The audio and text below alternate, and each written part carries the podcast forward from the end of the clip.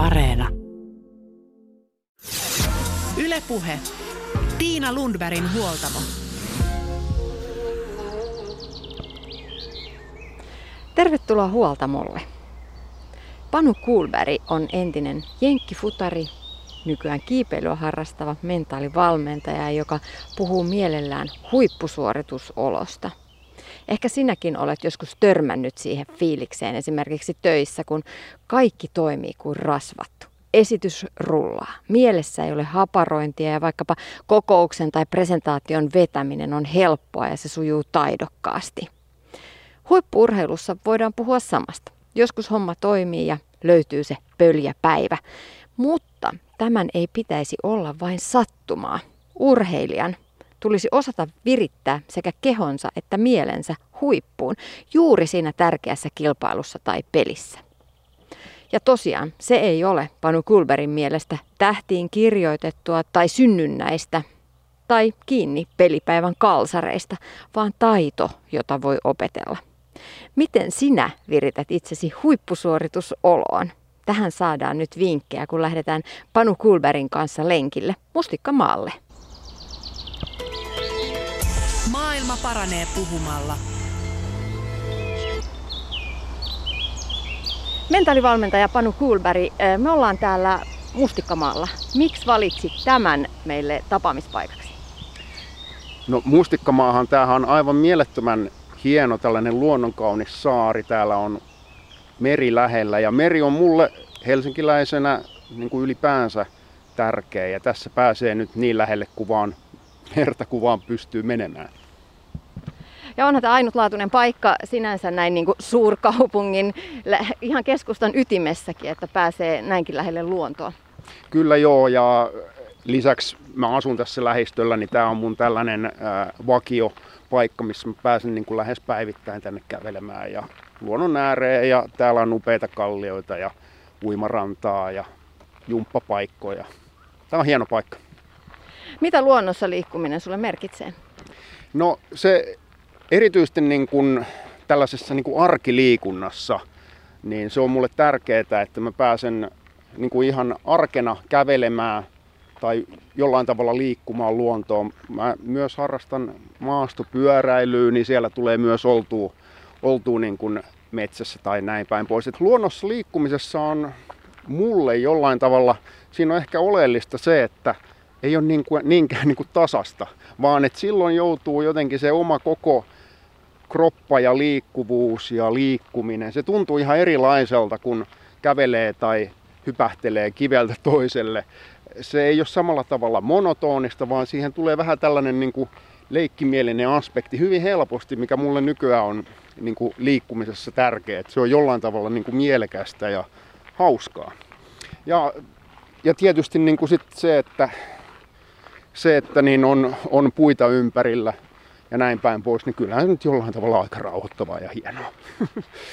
On, mutta onhan nämä kalliotkin hienoja. Sitten mä en tiedä oikein mikä siinä on, että siis tää tällainen kuin kallio, tässä tällainen niin kuin avokalliomaasto meidän vierellä tällä hetkellä tässä oikealla puolella, niin onhan nekin tosi makeita. No siis kalliot on myös niin kuin mun tällainen suuri, suuri niin kuin tällainen ihailun ja ihastuksen kohde.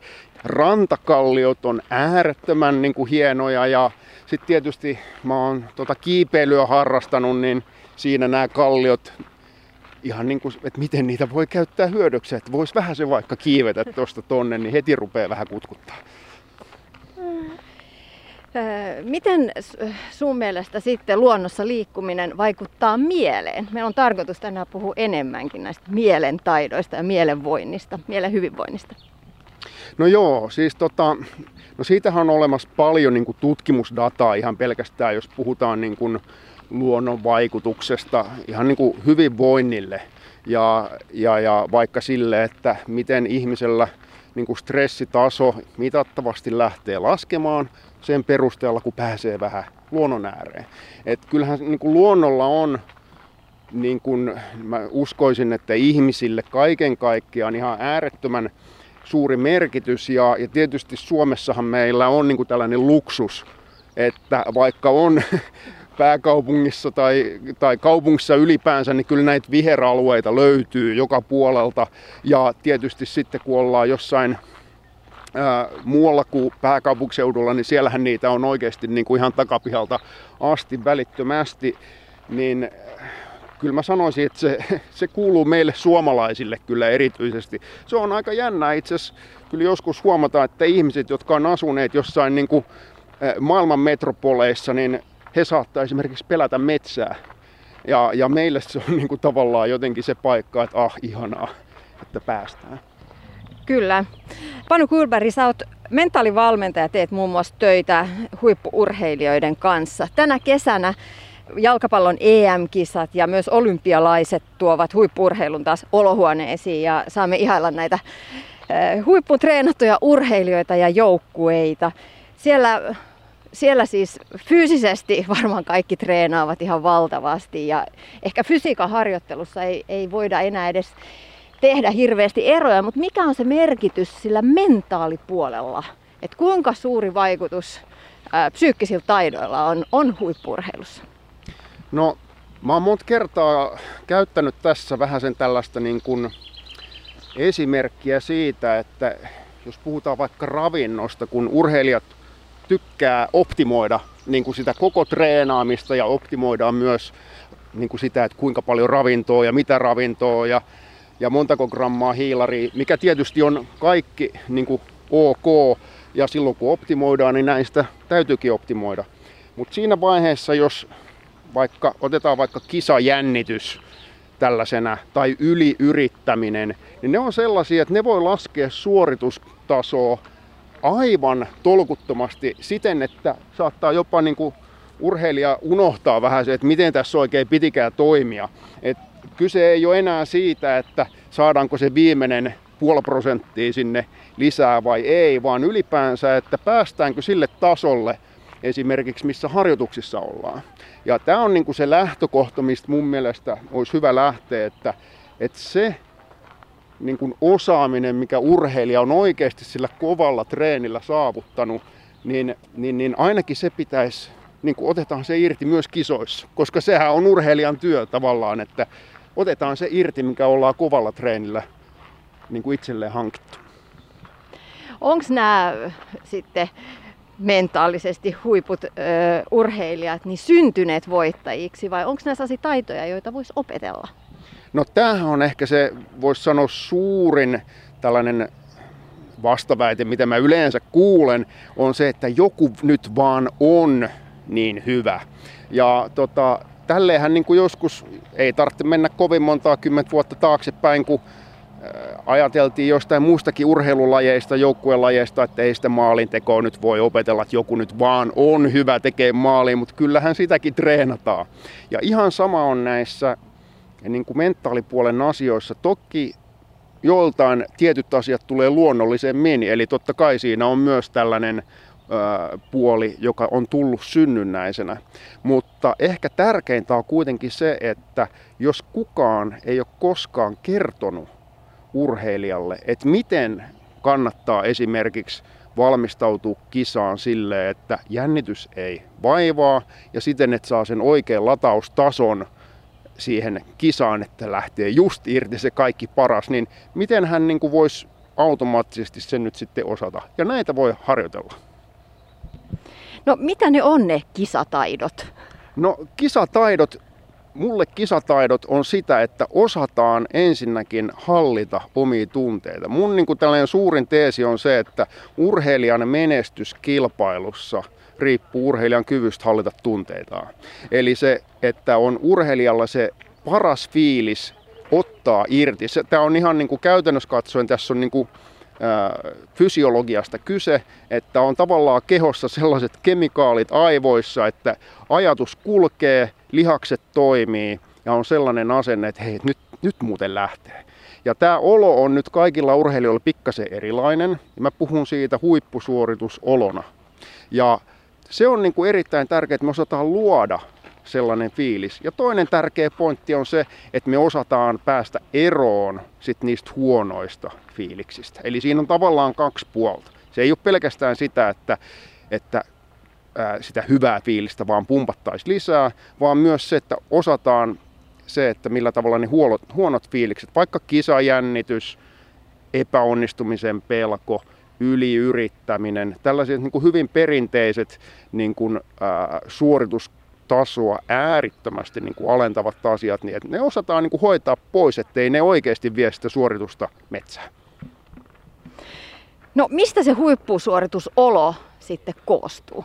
No se koostuu, se on tällainen kombinaatio tietyn tyyppistä fiilistä, ajattelua, toimintaa. Ja, ja niin tässä on niin kuin tällainen ihan, puhutaan kognitiivisesta kolmiosta, niin kuin psykologit puhuu siitä, että ajatukset vaikuttaa tunteisiin ja ne vaikuttaa toimintaan ja toiminta vaikuttaa tunteisiin ja tunteet vaikuttaa ajatuksiin. Että ne kaikki vaikuttaa vähän kaikkeen. Ja se huippusuoritusolo syntyy siitä, että kun näitä kolmea komponenttia oikealla tavalla osataan niin kuin säätää, optimoida ja viedä kohti just sitä huippusuoritusoloa. No toki silläkin, että osaa lajinsa ja on viimeistellyt fysiikkansa täysille, niin on iso merkitys. Mutta miten se fyysinen huippukunto ja psyykkinen huippukunto kulkee käsi kädessä? No monta kertaa ne saattaa kulkea jopa käsi kädessä, esimerkiksi itseluottamuksen muodossa. Eli silloin kun urheilija on oikeasti luonut treeneissä sellaisen mahtavan suoritustason ja hän on kyennyt niin kuin treenikaudella tuntemaan sen, että hei, että nyt mä luotan tähän, että miten tämä juttu on mennyt ja mä tiedän, että nyt mä oon kovassa kunnossa, niin siitä on syntynyt sellainen, sellainen pohjavärinä, sellainen luottamus, että sitten vaikka kisassa joku juttu menee vähän pieleen, niin se ei haittaa ollenkaan, kun tietää, että hei, nyt seuraava yritys tai seuraava minuutti tai mikä laji nyt onkaan kyseessä, että ei väliä vaikka meni pieleen, nyt mä näytän. Eli monta kertaa voi käydä näin, mutta tämä on pikkasen nyt sattumaa. Ja siksi mä en niin kuin, haluaisi huippurheilijana itse luottaa niin kuin sellaiseen sattumaan, että tulee se hyvä fiilis, vaan mä treenaisin nimenomaan myös sitä oikeaa huippusuoritusoloa. Taisi olla hiihtäjä Matti Heikkinen, joka lanseerasi tällaisen pöljäpäivätermin. Ja sen jälkeen, kun se pöljäpäivä kerran tuli, niin sit sitä on monessakin lajissa varmasti urheilijat hakeneet ää, tätä pöljää päivää tietoisesti. Mm, mitä se pöljäpäivä pitää sitten sisällään? No monta kertaa kun urheilijoilta on sitten niin kuin kysytty, että, että miltä se nyt sitten tuntui tai tai että mitä siinä tapahtuu, että miten meni nyt yhtäkkiä näin hyvin, niin urheilijat ei kauhean hyvin osaa siihen vastata, mutta siinä on tiettyjä yhtenäisiä elementtejä. Yksi liittyy siihen, että yleisesti ottaen niin siinä vaiheessa ajatuksia ei ole juurikaan ollut urheilijalla. Et kaikki on tapahtunut vähän sen silleen niin kuin helposti, automaattipilotilla, ilman sen kummempia kelaamisia. Siis tämä helppous jollain tavalla liittyy siihen.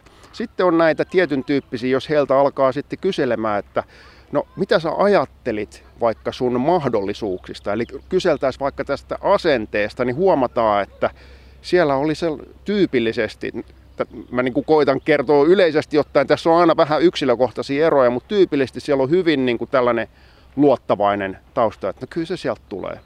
Ja sen ei ole pakko olla millään tavalla tällainen niin kuin joskus sanotaan, että joku saattaisi kuvitella että et mentaalivalmennus olisi huutamista, että come on, come on, kyllä sä pystyt.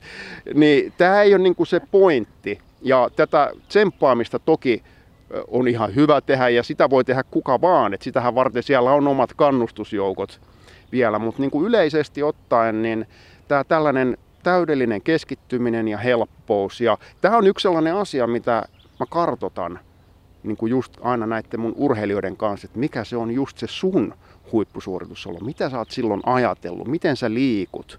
Miten sä juttelet? Minkälainen ilme sulla on? Minkälaisella äänen sävyllä sä juttelet? Ja pyritään tätä kartottaa mahdollisimman tarkasti. Liittyykö siihen pöljään päivään tai tähän huippusuoritusoloon, siihen fiilikseen, onnistumisen fiiliksiin, niin sitten myös jollain tavalla flow-tila? Kyllä tässä on niin kuin hyvin paljon yhteyttä ja flow-tilaahan käytetään paljon kuvaamaan tähän. Ja, ja niin tota, mä, mä itse koen tälle, että se flow-tila on pikkasen, niin kuin, että sillä on hiukan tällaista painolastia ihan niin kuin terminä ja en itse niinkään käytä tätä flow-tilaa, koska siitä on tehty lähinnä tällainen lähes niin kuin maaginen. Ja, ja, ja, Mutta siis kyse on hyvin paljon samantyyppisistä asioista, että urheilijalta kun kysyy, että hei, että muistaaksä sen viimeisen kerran, kun sulla kisoissa oli ihan täyttömän hyvä olo, ja sitten aletaan kyselee sitä vaikka niin kuin vähän tarkemmin, niin huomataan, että aika nopeasti se urheilija kyllä pääsee, mutta se on ikävää, että, että niin kuin aika usein urheilija saattaa sitten niin kuin miettiä niitä epäonnistumisia, vaikka nimenomaan treenaamisen ja aivojen ja mielen kannalta niitä onnistumisia kannattaisi kelata koko ajan enemmän ja enemmän, niin oikeasti ne juurtuu tonne mieleen.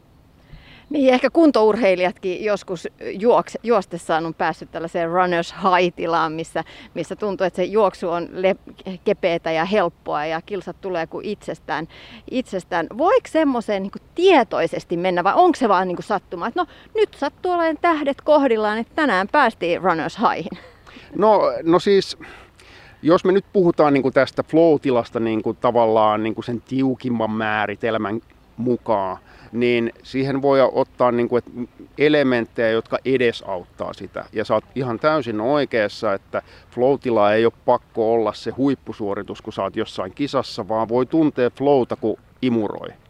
Eli kyse on niin kuin siitä, että, että se tehtävän tavallaan se vaatimukset ja omat taidot sen suorittamiseen on jollain tavalla hyvin niin kuin mätsää keskenään. Että suoritus vaatimus ei ole liian korkea vaikka taitoihin määritettynä.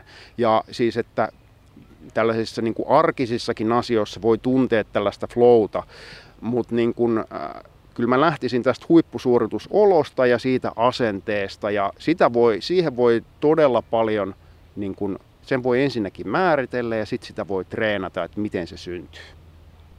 No miten sä autat urheilijoita löytämään huippusuoritusolon, Pano Kulveri? No ensimmäinen asia on tietysti, että mä kysyn. Ja pelkästään kysymällä sellaisia kysymyksiä, joita he ei ole todennäköisesti niin ajatelleet, niin me saadaan ihmisessä niin kuin tänne mieleen sellaisia ajatuksia, että hetkinen joo, niin se onkin muuten tällaista. Ja ahaa, että tämä tosiaan olikin se, mitä mä, mun kannattaa lähteä hakemaan. Ja siinä vaiheessa me voidaan sanoa tätä tavallaan niin kuin tavoitteen asettamiseksi. Että etsitään se oikea tavoite sen fiiliksen suhteen. Ja sitä ruvetaan pikkasen, että no mistä se koostuu, millä tavalla kannattaa ajatella. Ja sitten sen jälkeen me voidaan katsoa, että no okei, no mikä nyt sitten on tullut esteeksi, että ei ole päässyt sen tyyppiseen ajatteluun ja fiilikseen. Ja sitten lähteä työstämään niitä esteitä ja vahvistaa niitä hyviä fiiliksiä. No usein urheilija voi etsiä syitä siihen niin sanotusti huonoon päivään vähän jostain muualta ulkopuolelta. Oli huono sää, satoi, oli kylmä, ei ollut tarpeeksi kannustusta, maskotti jäi kotiin, alkuverkkaa ei pystynytkään tekemään sille, kun on tottunut jo, johtuen niin kuin järjestäjistä ja olosuhteista. Miten tällaiset ulkopuoliset tekijät voi vaikuttaa suoritukseen? No näinhän se vähän menee niin kuin sä sanoit ja, ja niin tota, mä yleisesti ottaen niin kuin urheilijoita aina niin kuin kehotan tällaisia ennakkoehtoja purkamaan tavallaan, että ei asetettaisi itselleen sitä ehtoa, että pitää olla just nämä housut tai just tämä paita, kun mitä jos se paita on just sit jäänyt pois, niin sitten tuntuu, että no nyt on koko kisa pielessä, vaikka se ei ole edes alkanut vielä. Ja niin tota, toki sellaisia asioita, mitkä on täysin sun omassa kontrollissa, eli esimerkiksi oma käyttäytyminen, niin sellaiseen asiaan voi niinku rakentaa itselle, että hei, että kun mulla on hyvä olo, niin mä kävelen tälleen ja pidän päätä vaikka ylhäällä tai mikä se nyt sitten onkaan, niin nämä ole automaattisesti, kun se on sun omassa kontrollissa, riippumatta siitä, mitä ympärillä tapahtuu, niin näitä voidaan käyttää. Mutta tässä on niinku ehkä syytä sanoa niin kuin urheilijoillekin niin kuin tavallaan tällaisena esimerkkinä, että on useita tällaisia esimerkkitapauksia, jossa valmistautuminen kisaan on mennyt ihan päin prinkkalaa. Niin kuin se voisi olla vaikka, että piikkarit on jäänyt kotiin tai ei ole pystynyt nukkumaan tai mitä ikinä, ihan katastrofi valmistautuminen just siihen kilpailuun. Ja kas kummaa, niin yhtäkkiä se urheilija onkin tehnyt ennätyksensä tai ihan käsittämättömän hyvän tuloksen siinä kisassa. Ja silloin on kyse justiinsa siitä, että mieli ei olekaan joutunut tai pystynyt toimimaan sen vanhan tavallaan mallin ja mielen strategian perusteella, vaan siihen on tullut täysin uusi tilanne.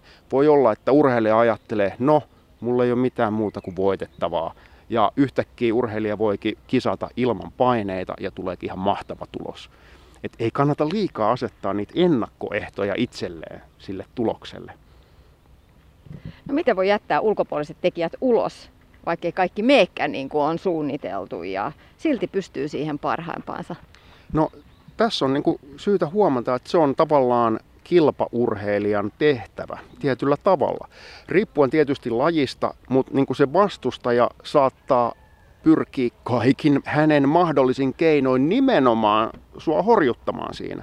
Niin kuin sitä tapahtuu yksilölajeissa ja sitä tapahtuu joukkuelajeissa. Ja se on tavallaan sen urheilijan tehtävä tavallaan pystyä sulkemaan ympäristön vaikutus omaan toimintaansa. Koska loppujen lopuksi, mistä se urheilija itse on vastuussa ja mihin hänellä on täysi kontrolli, on se oma toiminta. Ja tähän vaikuttaa nimenomaan, että minkälainen asenne on, minkälaisia uskomuksia on esimerkiksi itsestään urheilijana ja nämä kaikkien kartotus ja niiden viilaaminen sellaisen vähän niin kuin parempaan suuntaan, niin on nimenomaan mentaalivalmennuksen tehtäviä. Että se, että jos vaikka vastustaja huutaa mulle jotain, niin mikä se merkitys on mulle? Jos se on uskomus ja jos se merkitys mulle tavallaan mä annan sille liian ison merkityksen, niin se ehkä voi jopa vaikuttaa mun tekemiseen, mutta jos mä en anna sille kauheasti merkitystä, niin silloin mä voin keskittyä siihen omaan tekemiseen. Eli oma käytös on aina sun omassa hallinnassa ja se on varmaan tällainen niin kuin ensisijainen ja, ja, ja kaikista yksinkertaisin neuvo ihmisille. Et keskity omaan tekemiseen, näinhän yleisesti aina sanotaan, mutta ehkä ei ymmärretä, että mikä siellä taustalla on. Mä oon itse pelannut pesäpalloa nuoruusvuosina ja muistan sellaisen kokemuksen, että välillä se tuntuu se vastustajan kenttä, että se on ylämäki ja mä en sinne saa niin palloa uppoamaan millään. Ja sitten taas toisena päivänä se tuntuu, että se kenttä on avoin ja siellä ei ole mitään muuta kuin reikiä, vaikka todennäköisesti vastustaja pelasi ihan samalla tavalla ja samalla tasolla. Ja silloin en ymmärtänyt enkä osannut oikein tutkia, että mistä se johtui, että joku toinen päivä olen itse, itsetunnon voimissa ja pystyn pistämään pallon mihin tahansa, kun sitten taas toisena päivänä se tuntui niin kuin täysin mahdottomalta ylämäeltä. Mitä sä sanot tästä kokemuksesta miten tämmöisestä esimerkiksi urheilija voisi päästä eteenpäin? No siis toi on niin kuin, äh, tyypillistä ja se on jännittävää, että tavallaan niin kuin nämä meidän ajatukset ja fiilikset, mikä meillä fiilis siinä kentällä on, niin se saa meidät oikeasti näkemään tämän sen pelikentänkin ihan eri valossa. Ja no kumpi nyt sitten on oikeassa, että oliko siellä niitä reikiä vai ei, niin mä sanoisin, että urheilijalle on tärkeintä, että sen pystyisi näkemään hänelle parhaassa valossa. Ja silloin mä lähtisin nimenomaan hakemaan sitä, että no millä tavalla silloin kun sieltä näkyy niitä reikiä, että ei hitsi, tonne on helppo lyödä, niin mä lähtisin kartottamaan sitä ajattelua, sitä fiilistä, mikä urheilijalla silloin oli, jotta me urheilija vähän itse tunnistaisi paremmin, että miten se voisi laukasta. Näitä tunteitakin voidaan laukasta sellaisilla ankkureilla. Niin millä tavalla voisi sellaisen fiiliksen ja ajattelun laukaista vaikka just ennen omaa vuoroa, niin eikö se olisi aika mahtavaa, että saisi sellaisen fiiliksen aina päälle, kun haluaisi. Ja näitä voi treenata. Ylepuhe Tiina Lundbergin huoltamo. Mentaalivalmentaja Panu Kuulberg, miten sitten voi sitä omaa huippusuoritusoloa vahvistaa? No, mieli toimii siten, että ajatukset menee sinne, minne ne on mennyt ennenkin. Ja tämä on niin kuin urheilijan pitäisi olla, niin kuin voisi ajatella, että tämä on äärimmäisen tuttu asia. Et sitä varten niin kuin urheilijatkin treenaa, että niin kuin lihakset paranee, koska ne sitten tekee kompensaatioa ja mieli toimii äh, tälleen karkeasti ottaen nyt samalla tavalla, että ne ajatukset menee sinne, minne sä oot treenannut niiden menevän. Et jos joskus urheilija on saattanut joutua vähän tällaiseen niin kuin negatiiviseen kierteeseen, niin se on vähän helposti tällainen itseään ruokkiva kierre, että ajatukset aina menee siihen negatiiviseen puoleen ja siellä ne ajatukset palaa helpommin mieleen, koska niitä on treenannut ja sitten niihin palaa uudestaan ja tällainen kierre onkin tästä syystä tärkeä saada poikki. Ja näitä huippusuoritusoloa treenataan sillä, että urheilijat tietää, että mitkä hänen oikein nämä tavoitteet pitäisi ollakaan. Esimerkiksi liittyen tähän ajatteluun, liittyen omaan toimintaan, liittyen huippusuoritusoloon. Ja sitten pitäisi olla taitoja näiden fiilisten kasvattamiseksi ja pitää olla taitoja myös huonojen fiilisten pienentämiseksi. Ja treenaamalla tämä on niin hieno homma, että niin mieli kyllä menee sinne, minne sä sitä treenaat. Ja loppujen lopuksi hyvinkin pienillä ja nopeillakin muutoksilla me voidaan nähdä jo niin kuin tuloksia mentaalivalmennuksessa. Mä muistelen uintivalmentajaa ja myös psyykkisen valmentajan Marko Malvelan erästä harjoitetta, jossa, jossa urheilijan piti keskittyä omaan onnistuneeseen suoritukseen, silmät kiinni. Sitten sitä piti kasvattaa, sitä piti zoomata, lisätä värejä, lisätä ääntä, lisätä kannustusta, tehdä omassa mielessä siitä niin kuin valtavan iso ja värikäs ja hieno spektaakkeli ja jotenkin jättää se omaan mieleen. Miltä tällainen harjoitus kuulostaisi? No tämä kuulostaa just sellaiselta oikein tyyppiseltä harjoitukselta, jota minäkin teen. Eli kyse on siitä, että mentaalivalmentaja – osaa neuvoa tavallaan sitä urheilijaa, että millä tavalla sitä huippusuoritusta kannattaa ajatella, just sitä hyvää fiilistä, jotta siitä tulee vielä parempi fiilis ja vielä isompi kuva ja vielä kirkkaammat värit ja vielä enemmän kuulee niitä kannustushuutoja, niin se vaikuttaa välittömästi siihen fiiliksen intensiteettiin. Et jos me ajatellaan oikein voimakkaasti jotain hyviä juttuja, niin meille tulee voimakkaampi hyvä tunne. Ja tämä on niin kuin tällaisen niin tämä tunteen ää, niin kuin kontrolli on mun mielestä niin kuin yksi ihan oleellinen asia huippusuoritukseen pääsemisestä, koska silloin kun sulla on se hyvä fiilis, niin sä saat irti vaan itsestäsi niin kuin kaiken parhaan, sen mikä sä oot treenillä saanut. Ja tässä on vielä sellainenkin asia, että et, et niin kuin silloin jos on jännitystä, niin eihän se ajatuskaan kulje silloin. Oikeasti tämä on niinku ihan niinku, äh, fakta, että ihmisestä tulee tyhmempi, jos jännittää liikaa. Siellä tämä sympaattinen hermosto aktivoituu ja mantelitumake tekee tällaisen pienen vallankaappauksen ja rationaalinen puoli meidän aivoista, tämä etuotsalohko, ei enää toimi yhtä hyvin. Et silloin saattaa jännityksen varjossa niin urheilijakin yhtäkkiä tehdä jotain ihan niin kuin tyhmiä päätöksiä. Se johtuu jännityksestä, niin taidot ei ole kadonnut minnekään. Se on syytä muistaa. Taidot pysyy, mutta miten sä pääset niihin käsiksi, niin se on niin tärkeää. Mä oon myös miettinyt niin joukkueurheilun parissa sitä, että koska ihmiset ja urheilijathan on erilaisia. Siellä on sitten joukkueessa monenlaista ö, urheilijaa. Toinen tarvitsee sellaista niin energisoivaa tunnelmaa vaikka ennen kilpailua, että nostetaan poppi soimaan täysillä siellä po- pukukopissa ja tanssitaan ja riemuita ja niin yritetään nostattaa sitä omaa energiaa. Kun taas se vieruskaveri voi tarvitakin ihan päinvastaista, että hänen pitäisi niin vähän rauhoittua, että alkaa nyt menolla niin kova, että se syö jo sitä suoritusta. Eli pitäisi niin rauhoittaa se oma, oma mielensä. Ja sitten siellä on kaikkia näiltä kahden väliltä. Miten tämmöisessä tilanteessa joukkueessa voidaan pitää huoli siitä, että, että ihmiset pystyy niin jokainen omalla tavallaan valmistautumaan siihen kilpailuun?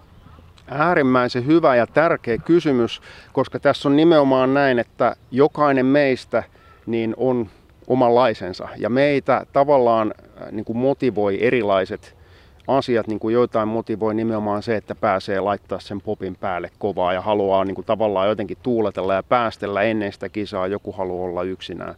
Mutta niin, tässä on niin kuin kaksi vastausta. Yksi asia, mikä niin kuin joukkueen suorituskyky kokonaisuudessa parantaa, niin me yleensä niin kuin puhutaan sellaista asiasta kuin kohesio. Eli silloin kun se joukkue tuntuu, että se on yhtenäinen, niin silloin niin joukkue myös tekee tavallaan, se on enemmän kuin osiensa summa. Tavallaan joukkue pelaa hyvin ja siihen vaaditaan, että on yhteinen maali.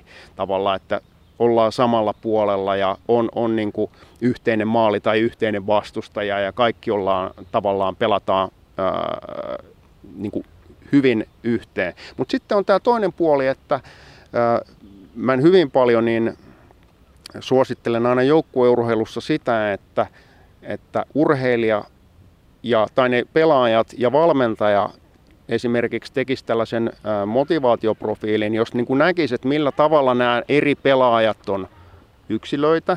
Ja tämä on mun mielestä valmennuksen tehtävä, että valmentaja tuntee ne omat pelaajansa, miten kannattaa puhua jollekin pelaajalle, miten kannattaa puhua jollekin toiselle pelaajalle. Tässä on niin kuin paljon esimerkkejä siitä, että miten eri pelaajat vaikka reagoi siihen, että ne ei tiedä pääseekö ne pelaamaan kuvasta esimerkiksi tunti ennen matsia. Joillekin se on täysin ok, joillekin se on taas tosi hankala paikka. Tai että millä tavalla pelaajat suhtautuu vaikka kritiikkiin. Ja näitä asioita voidaan niin kuin tällaisella motivaatioprofiililla esimerkiksi vähän niin kuin tarkastella, jotta se valmentaja osaa jokaista niitä pelaajaa yksilöllisesti valmentaa ja saada sen parhaan heistä irti, koska siitähän tässä on kyse.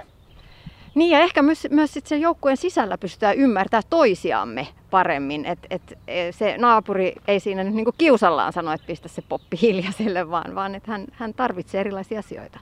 No joo, tämähän on niinku tämä iso asia, että et niinku meille tulee niinku niin yllätyksenä aina, että kaikki ei ajattelekaan samalla tavalla kuin just mä. Ja, ja, ja tämä on ihan tunnettu tällainen niin kuin harha, että ihmiset ajattelee, että ne omat arvot ja omat tavallaan oma tapa ajatella on se paras ja ei et ehkä tunnuste, tai tunnistetakaan yhtä hyvin, että joku toinen saattaa ihan aidosti vaan ajatella sitä asiaa eri tavalla. Että kyse ei ole siitä, että hän ei osaa ajatella oikein, vaan hän on vaan erilainen. Ja näitä tapoja ajatella on hyvin paljon erilaisia. Ja pelkästään tämä tunnistaminen on tärkeää, just tästä syystä, mitä sanoit. No tämmöiset harvoin järjestettävät arvokilpailut on urheilijaelämässä valtava kokemus ja ne, se taakka menestyksestä voi olla aika kova ja paineet voi olla tosi kovia. Että satsataan nyt kaikki ja annan kaikkeni ja vähän niin kuin kaikki munat silloin samassa korissa. Onko siinä vaara, että kun urheilija ensimmäistä kertaa on EM-kisoissa tai olympialaisissa, niin ne paineet on niin kovat, että, että se syö jopa sitä suoritusta? No Tämä on nimenomaan näiden isojen arvokisojen, vaikka olympialaiset, jos ne on kerran neljässä vuodessa, niin urheilija saattaa lähteä rakentaa siihen, että no tämä on nyt ja tämä on nyt ainoa mahis. Ja voi olla, että urheilija ei pääse uransa aikana kuin vaikka yksin olympialaisiin monesta eri syystä. Ja siksi olisikin tärkeää, että silloin niin kuin tämä jännittäminen ja tämä muu tällainen niin kuin tavallaan suoritusta latistavat fiilikset ja ajatukset, niin niitä niin kuin pienennettäisiin ennen niitä kisoja jo. Et ei sitten vasta kun maito on niin sanotusti jo kaatunut pöydälle ja ollaan kisoissa ja rupeaa kauheasti jännittää, niin totta kai siihenkin on, on niin kuin keinoja, miten sitä voidaan niin kuin pienentää, mutta niin kuin se olisi niin kuin aina tehokkaampaa hoitaa tavallaan etukäteen tällaiset isot jännitykset pois ja muuttaa sitä omaa ajatusta. Ja tämä on sellaista asiaa, mitä mä teen näiden urheilijoiden kanssa nimenomaan. Koska sen tietää, että niin kuin esimerkiksi karsintakilpailut olympialaisissa on tyypillisesti urheilija kokee ne aika stressaavana johtuen siitä, että no näistä karsinnoista nyt vaan pitää päästä läpi. Ja varmaan mä en tiedä ketään kovinkaan monta urheilijaa, joka niitä nyt välttämättä kauheasti niin rakastaisi. Että, ää, mutta nämä on nimenomaan just niitä asioita, jos mä en luottaisi siihen sattumaan, että no onko mulla nyt tänään sitten hyvä päivä, vaan että se hyvä päivä on rakennettu ja urheilija tietää, että millä tavalla, kun hän herää siihen aamuun, niin miten hän ajattelee, miten hän toimii ja, ja, ja se on niin kuin treenattu sinne niin kuin kroppaan ja mieleen siten, että se oikeasti lähtee rakentumaan just oikealla tavalla. No perinteisesti sitten media- ja penkkiurheilijat voivat lyödä tätä urheilijaa aika kovastikin, jos epäonnistuminen siellä arvokisoissa sattuu, jotain pää ei kestä tai yhtä, jotain muu, niin kuin vastaavaa tai yhtä ikävää kommentointia. Miten sitten epäonnistumisiin pitäisi suhtautua? No voi sanoa, että niin, epäonnistuminenkin on tulos. Eli, eli siinäkin on niin kuin onnistuttu tekemään jotain. Sitten katsotaan, että no, että mikä aikaan sai sen epäonnistumisen. Ja sehän on tavallaan vaan ollut palautetta sille urheilijalle ja urheilijan valmentajalle. Ja sitäkin kannattaa katsoa sillä tavalla, että okei, näin kävi, no miten sen pystyy vaikka fiksaamaan. Mutta epäonnistuminen kyse on aika paljon asenteesta. Siinä voi vähän katsoa, että onko kyse vain yksittäisestä epäonnistumisesta, koska kaikkihan me joskus aina epäonnistutaan. Mä epäonnistun joka päivä jossain jutussa. Ja, ja niin tota, e, kyse on ehkä enemmänkin siitä, että miten sen onnistuu jättää taakseen ja, ja niin tota asenteella ja sitten siinä, että minkä näköisiä tavallaan tällaisia automaattisia reaktioita meille syntyy, niin niitäkin voidaan katsoa, että ettei se automaattinen reaktio, varsinkaan jos se olisi keskellä niin kuin kilpailun, kun kilpailu on vielä päällä, niin niitäkin voi treenata, että no miten, miten toimin, miten ajattelen, jos joku juttu menee pieleen. Ja, ja niin tota, tämä tavallaan valmistautuminen siihen onkin nimenomaan tärkeää, että tavallaan urheilija tietää, että no jos käy näin, niin sitten mä teen näin. Niin ja sitten toisaalta äh, siellä taustalla voi olla nimenomaan häpeän tunteita ja sitten, että urheilija ymmärtää ehkä, että päästään taas siihen tunteiden tunnistamiseen, että pystyy sitten ymmärtämään, että miksi mä tunnen tätä häpeää just nyt ja miten sitten siitä voi päästä pois. Joo, ja, ja niin tota, siinä on niinku voi olla taustalla tietenkin monta kertaa myös se, että voi katsoa vähän tarkemmin, että no mitä varten urheilija urheilee ja, ja, ja minkälainen on tämä urheilijan oma identiteetti. Ja, ja, ja tietysti jos niin kokee, että nyt minä olen epäonnistunut, niin sillä tavalla kyllä voi saada niin kuin huonoja tiiliksiä aikaa, mutta, niin, mutta nämä on sellaisia asioita, että ne täytyy aina vähän katsoa tapaus kerrallaan, että mikä saa nyt aikaiseksi tämän tyyppisen reaktion ja, ja, ja parasta on kuitenkin tietää, että, että siihen huonoon fiilikseen ei ole pakko jäädä ja niille voi jotain. Ylepuhe. Tiina Lundbergin huoltamo. Mentaalivalmentaja Panu Kulberg, sen lisäksi, että sä oot valmentaja, niin sä oot myös entinen urheilija. Sulla on kilpaurheilutaustaa amerikkalaisessa jalkapallossa, jenkkifutiksessa, muun muassa Euroopan mestaruus. Mitä sä ajattelet näistä mentaalitaidoista, jos niin kun suhteutat niitä omaan urheiluuraasi? Millaisia taitoja olisit kaivannut silloin uralla? No, ihan hyvä kysymys. Tota, silloin kun mä itse pelasin, niin näistä asioista ei puhuttu, enkä mä itsekään niin näistä asioista silloin tiennyt. Ja, ja, ja mä muistan vaan, että et, joskus mulle tuli ihan käsittämättömän hyvä matsi. Ja mä sain sen just sen oikein fiiliksen ja mä sitten mietin, että mitä se oikein niin kuin mahto tapahtuu. Ja sitten jotenkin koitin sitä niin kuin toistaa uudestaan. Ja nyt vasta jälkikäteen mä oon niin kuin sitten ymmärtänyt, että mistä niissä oikeastaan oli kyse.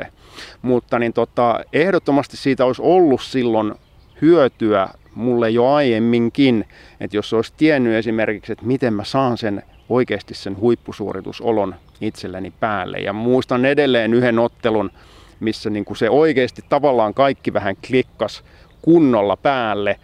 Ja, ja niin tota, mä sen jälkeen pystyin niin kuin tavallaan helpommin sitä toistamaan. Tavallaan ehkä nyt äh, ihan vaan säkällä ei ollut silloin mitään niin kuin muuta keinoa kuin ihan mitä vaan itse ajattelin ja koitin vähän niin kuin saada sitä samaa fiilistä päälle uudestaan.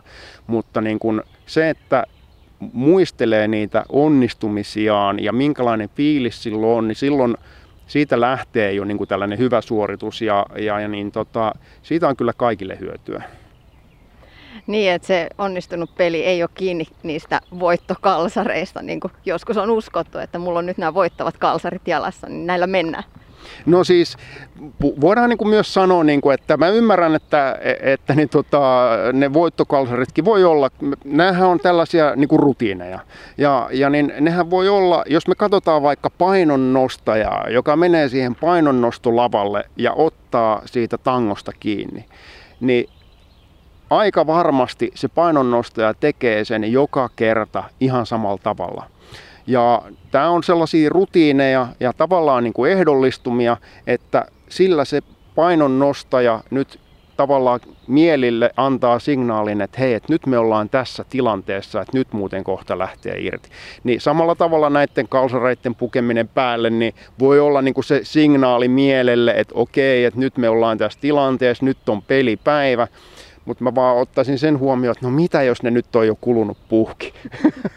Et siihen voi rakentaa siis, niin kuin tollaiset rutiinit voi olla ihan hyödyllisiä, mutta kannattaa ottaa tosiaan huomioon se, että, että aina sitä niin että jos vaikka piikkarit jää kotiin, joutuu menee muilla piikkareilla tai että ei olekaan sitä pelipaitaa tai jotain muuta, että niin kannattaa niitä rutiineita rakentaa sen oman toiminnan varaa ehkä mieluummin. Viime vuosina oot harrastanut kiipeilyä. Mikä on sulle itsellesi tärkein matka sen lajin parissa? No ehkä niin kuin tällaisesta niin kuin huippumatkasta, jos nyt puhutaan. Mä olin tuolla Himalajalla sellaisen kuin Island Peakin huiputin. Se oli vähän reilu 6000 metriä korkea ja niin tota, tota, tota, se oli mun niin kuin kokemus, ensimmäinen kokemus siitä, että ollaan korkeassa ilmanalassa.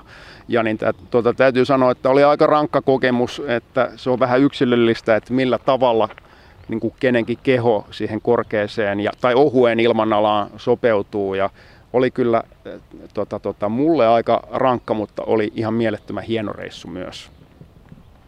Monet kiipeilijät toteavat, että kiipeily on nimenomaan mielen ja kehonhallintaa ja nimenomaan mielenhallintaa. Mitä se mielenhallinta on kiipeillessä? Miten sä sen selität? No tota, olen valmentanut myös niin kuin paljon kiipeilijöitä ja tietysti niin kuin, kiipeily on hyvä esimerkki lajista, jossa niin kuin, on myös riskejä. Ja, ja niin siinä on niin kuin, erityisen tärkeää se, että ei jännitä liikaa, koska silloin jos jännittää liikaa, me puhuttiin tästä etuotsalohkosta, niin ei enää ajattele ihan niin selkeästi. Ja silloin saattaa tehdäkin jotain hölmöä, ja jos on niin kuin sellainen tilanne, että niin mieluiten, että pitäisi olla niin kuin turvasta, että on mahdollista vaikka, että, että jotenkin varmistuslaitteiden kanssa, että miten niiden kanssa toimitaan, niin silloin olisi kyllä ihan turvallisuudenkin kannalta hyvä, että on selkeä mieli. Eli siis tällainen jännitys sinänsä, niin pelkohan kertoo ja varoittaa vaarasta. Ja sehän on niin kuin äärimmäisen tärkeä tunne. Et en niin kuin missään nimessä sano, että ei saisi tuntea pelkoa. E, et se on niin kuin oikeasti niin kuin tärkeä mittari meille. Mutta tavallaan se, että sen tietää sitten, että sen pystyy pitämään oikealla tavalla aisoissa, niin se on tällainen turvallisuusaspekti koska silloin pystyy tekemään niin kuin parempia päätöksiä. Muutenhan niin kuin kiipeily on ihan samalla tavalla kuin mikä muu tahansa ö, urheilu. Siinä on se, että on se oikea fiilis, luottaa omiin kykyihinsä, mikä se huippusuoritusolo kenelläkin kiipeilijällä on. Ja, ja niin tota, ihan samalla tavalla kuin kaikki muutkin urheilijat, niin sitä huippusuoritusoloa haetaan myös kiipeilyssä. Jännitys on siinä mielessä mielenkiintoinen tunne kiipeilyssä ja muussakin urheilussa, että, että jos se menee överiksi, niin sitten se aiheuttaa näitä äm, etuotsalohkon jumiutumisia, mutta sitten taas sopivassa määrin niin jännityshän saa adrenaliinin nousemaan ja silloin hän suoriutuu vähän paremmin. No siis se on justiinsa näin. Ja, eli, eli pitää olla tietyllä tavalla virittynyt. Et jos on niin, kuin niin rento, että meinaa nukahtaa, niin eihän siitä sitten mitään tuu. Ja siis tämä niin oikea virittyneisyyden taso, niin se on jokaisella vähän sen niin kuin yksilöllinen, että joku tarvitsee hyvin korkean virittyneisyyden tason, jotta pääsee niin kuin fyysisesti siihen parhaimpaan. Joku, jollekin toiselle riittää ehkä vähän miedompi. Ja tätä voi niin kuin urheilijan kanssa vähän sen niin kuin kartoittaa, että kuinka jännittynyt tai virittynyt tulee olla ja sitä voisi sitten vähän säädellä vaikka ennen sitä omaa suoritusta, että se menee siihen oikealle tasolle. Niin Panu, sulle itsellesi sattui kiipeilyonnettomuus joitain vuosia sitten. Jättikö se mieleen pelkotiloja ja miten sä oot niitä sitten pystynyt käsittelemään?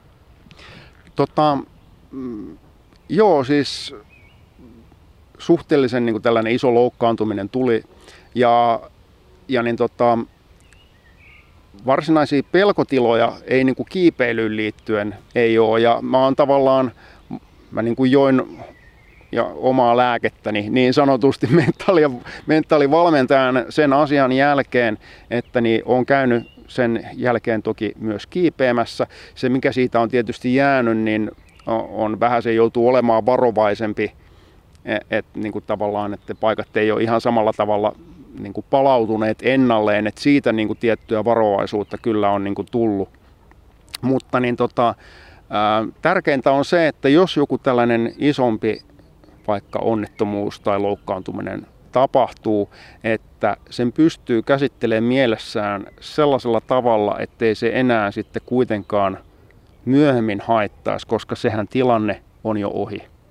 Ja, ja niin tota, monta kertaa nämä tällaiset loukkaantumiset saattaa urheilijallakin niin kuin tavallaan jäädä vähän sen sinne takaraivoon ja niitäkin kannattaa työstää läpi. Se voi olla oikeastaan aika nopeakin juttu, mitenkään siis vähättelemättä niitä loukkaantumisia, mitä voi olla, että miten niitä voi tavallaan hoitaa siten, että mieli ei puske niitä sillä tavalla esille.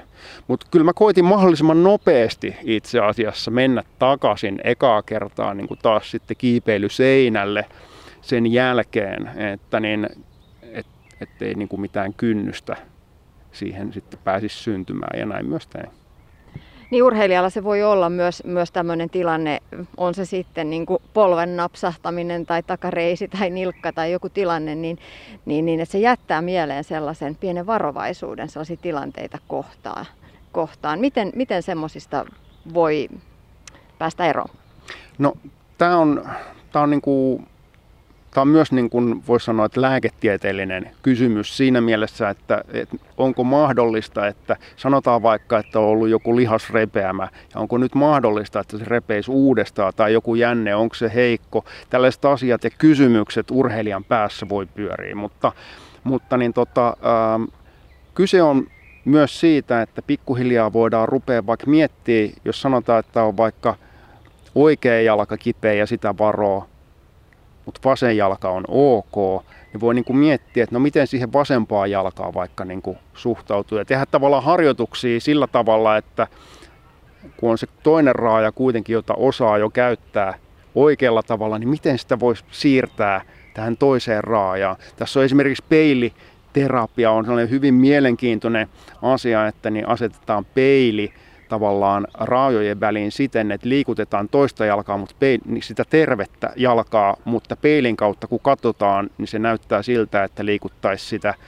ää, kipeätä jalkaa, jolloin niin se tekee tämän yhteyden aivoista ja mielestä siihen ää, kipeeseen jalkaan jotenkin siinä tapahtuu jotain erikoisia asioita. Tätä on niin kuin tutkittu aika paljonkin, että millä tavalla voi tavalla aivoja hiukan niin kuin hämätä tällaisen peilin avulla, että ihminenhän niin kuin tavallaan oikeasti mielellään omalla mielen toiminnallaan pystyy tekemään ja, ja, ja niin tota, ää, muokkaamaan sitä omia tavallaan ää, se, että millä tavalla ne lihakset sieltä nyt jännittyy, sehän nyt lähtee tuolta aivoista nyt joka tapauksessa se. Ja jos me voidaan vähän se huijata, että oliko tämä nyt vasen vai oikea jalka, joka tässä nyt liikkukaa, niin, niin, niin kannattaa googlata kuin sellainen peiliterapia. Että siitä voisi saada esimerkiksi kipeän nilkan kuntoutukseen hyviä vinkkejä. Mä oon tätä vuorikiipeilyä ja kiipeilyä ylipäätään miettinyt sillä, sen äärisuoritusten näkökulmasta, ehkä myös sen pelon näkökulmasta. Mikä ihme saa, mikä vetää sinne vuorille, vähän vaarallisiinkin olosuhteisiin kokemaan jota, jotain huikeaa. Mikä vetää vuorille? No tota, ähm, jos nyt tullaan vuorilta alas ylipäänsä kiipeilyyn, että tämä vuori oli tavallaan tällainen huippukokemus, että siellä en ole käynyt kuin sen yhden kerran, mutta siis kiipeily ylipäänsä mulle, se on sitä samaa kuin pienenä poikana kuin kiipespuissa. Se on, se on niin kuin mulle tällaista leikkiä ja hei pääsisikö tonne. Ja mä oon huomannut, että mulle tämän mun oman urheiluuran jälkeen on tapahtunut niin kuin tällainen niin kuin muutos siihen, että mulle on nykyään urheilussa tärkeää se, että se on jollain tavalla hauskaa. Ja sitä varten esimerkiksi maastopyöräily, se on vähän sama kuin lapsena krossas fillarilla jossain metsäpolulla, niin nyt sitä saa tehdä ja on vielä laitteetkin sitä varten just rakennettu, niin sehän on niin, kuin niin hauskaa. Mutta onhan niin tämä keho- ja mielenliitto myös mielenkiintoinen ja vaikkapa se, että miten kroppa saa mielihyvää liikunnasta ja ihan tutkitustikin voi parantaa mielen terveyttä. Toki vakavasti masentuneita tai sairailla asia ei ole niin, mutta lievissä tapauksissa niin lievään masennukseen liikunta sopivassa määrin voi auttaa. Mitä sä ajattelet, mikä liikunnasta, urheilusta tekee niin siistiä? No ihmisethän on niin kuin hyvin erilaisia niin kuin tämän asian suhteen, että toisille sille ei ole minkäänlaista merkitystä.